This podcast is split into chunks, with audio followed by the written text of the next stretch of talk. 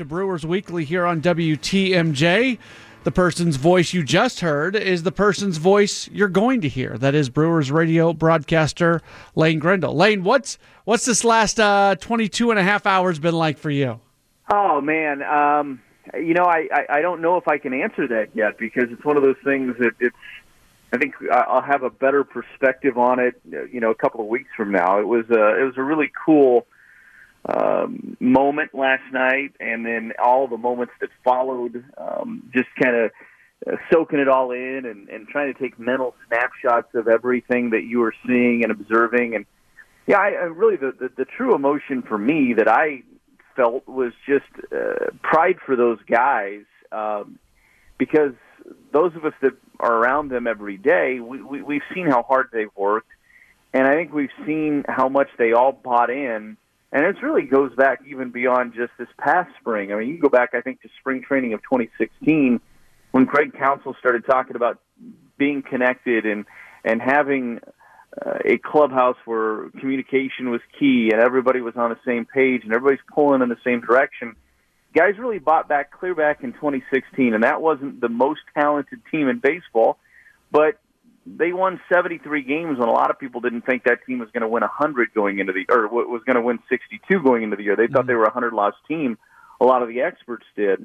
And then, of course, it set the stage for last year when they go and win eighty-six, when really nobody gave them much of a shot, and they were in it until the second to last day. And then to, to clinch in Saint Louis, where it ended bitterly the year before, it was just a It was really one of those storybook little things for the Brewers last night, and it was really fun to be around it and be able to witness it. I, I want to pull back the curtain a little bit because people were listening to the radio broadcast. Uh, they heard you during the latter portions. You uh, you slid into Jeff's chair so Jeff could go down to the clubhouse to do interviews, and then you handled much of the post-game show. And then folks don't know that uh, after the network post-game got done, you got down to the clubhouse and uh, you helped us out getting some interviews and things like that. I mean, you were uh, what a What a busy period for you, and, and, and you finally, once all that ended, once all the shows were off the air and all the media was out of the clubhouse and everything, can you set the scene a little bit on, on what it was like maybe when, when it was mainly team and team personnel and even onto the plane and things like that?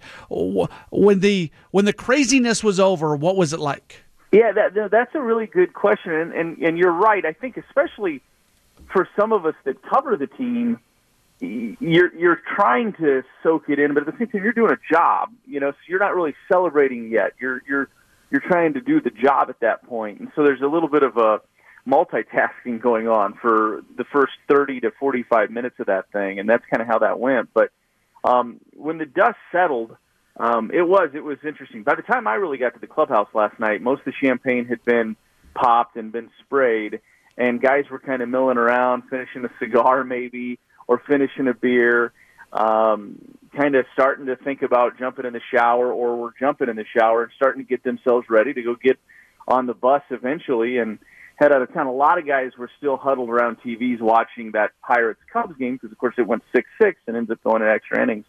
Um, so when I got down there, it was it was kind of neat because uh, most of the you know speeches were out of the way and everything else, but I had a chance to you know go around and congratulate some of the guys and and uh, tell them, you know, what I thought of what they had just accomplished. And so it was kind of fun. I got to have a chance to have one-on-one time with some of those guys. But once all of that cleared and you finally got on the bus, and I don't want to overstate, you know, my perspective on it because I'm a guy that just gets to call the, the action, which is very minimal in terms of the importance in comparison to, to everything else that goes on with the organization, whether it's the analytics department or the, the front office and, Uh, of course, the guys on the field and the coaching staff and everybody else involved in, uh, with the organization. But for me, um, being a part of the organization, when he finally got on the bus and and the dust had kind of settled, so to speak, and he started just reflecting on the night a little bit more and kind of reliving it and just thinking about how cool it is. I mean, it's the fifth postseason appearance in franchise history.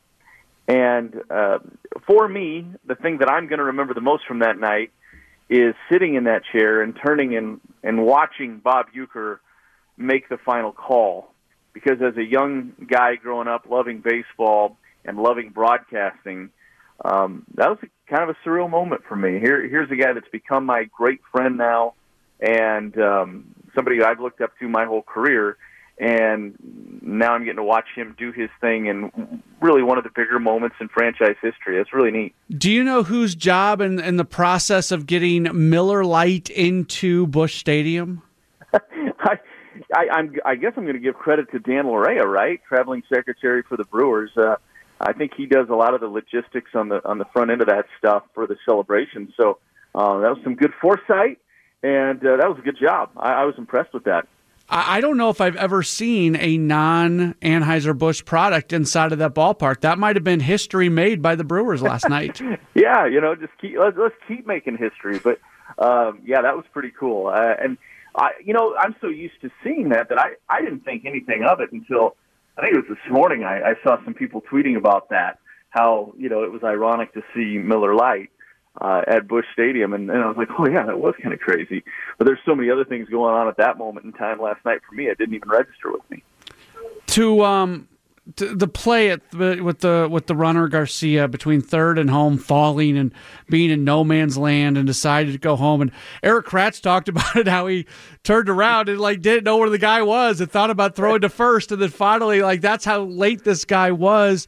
What a you know, generally when you think about plays that go down in the lore of a team, it's something you do, but that fall from a Cardinals player is now one of the all-time greatest plays in the history of Brewers baseball. I, it's it's certainly one of the most memorable too. I, it just was. I, there's so many emotions, you know, when when when Jeffers brings the pitch home and contact's initially made. You're thinking, uh, who? It was Jose Martinez, right? Because Matt Carpenter gets on and they, they ran with Garcia, right? Yeah, I, I have that right. I can't. All of it's a flash to me, but you know, as contact's made, you're thinking, okay, I think Moose has a chance at this one.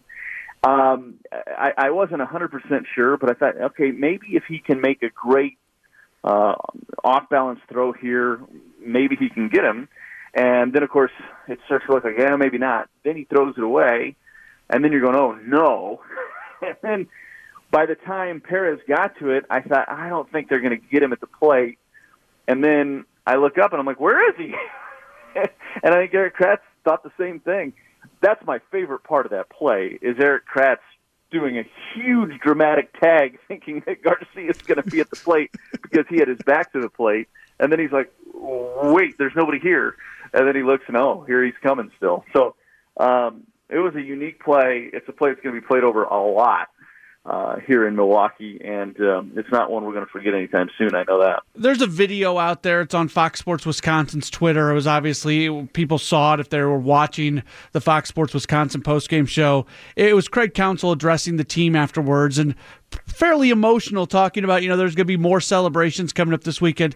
I deal with a lot of people and a lot of callers who, for whatever reason, don't think Craig Counsell's doing a good job, and it's ridiculous anybody who says that, because clearly he's one of the top managers in the game. But I hear some people say, you know, they just see him where he's totally cool, calm, and collective, you know, in the post-game press conference, and it's good. You got to have a manager who can be calm in those situations like that, even after maybe a, a really tough loss. I was glad that maybe he let his guard down just for a moment. I hope people saw that video. I think that maybe that uh, gives a, a bit of a glimpse into more of who Craig Counsell is.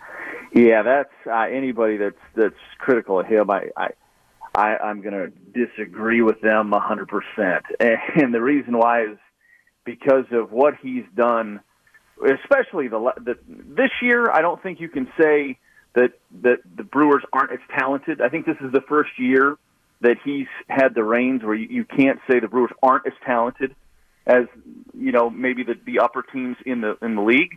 But I, I don't know that you could have said the Brewers were as talented as a lot of the other upper-level teams in the N L last year, and yet here he had them on the precipice of getting in to the playoffs a season ago. And the year before, again, like I said, a lot of people thought that was a one hundred loss team. They go seventy-three and eighty-nine, and they really flirted with five hundred for a good chunk of that season until a tough West Coast trip in late June kind of set them a little bit back. But um, I, I don't know that people understand all the other things that go into managing a baseball team.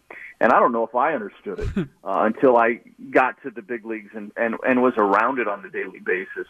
And his interaction with the guys, his communication with the guys, I, I think – that's important. Um, guys know their roles. They know what's being expected of them night in, night out. He's not in the dark on what's going on. He knows what's going on with all these guys, and they know they can trust him. And it, it's created this incredible culture that goes beyond just, hey, when do I pull this pitcher or how do I manage this situation? And then if you want to start talking about the on-field stuff, the managing stuff of the game, uh, I think he's ahead of the curve in a lot of ways. Uh, what he did with Dan Jennings the other night, you know, I know a lot of people were chuckling and laughing, but at the end of the day, it worked, and it worked really well. And it was a it was a smart play by Craig Counsell, knowing, hey, this is a big game, and we've got a chance to maybe be a little bit unor- unorthodox here, but it might give us our best chance to win this one, and we need to win this one. And it set a nice tone for that series, and lo and behold, the Brewers go on and they sweep the series. And everybody wants him to use Josh Hader every night. I get that. It's not feasible. It's not realistic.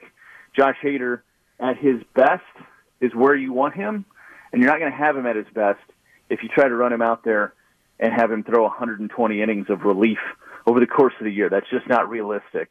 And so I think the way they've managed him has been outstanding, and it's been really fun to watch. Lane, great stuff. Thank you again for everything you did.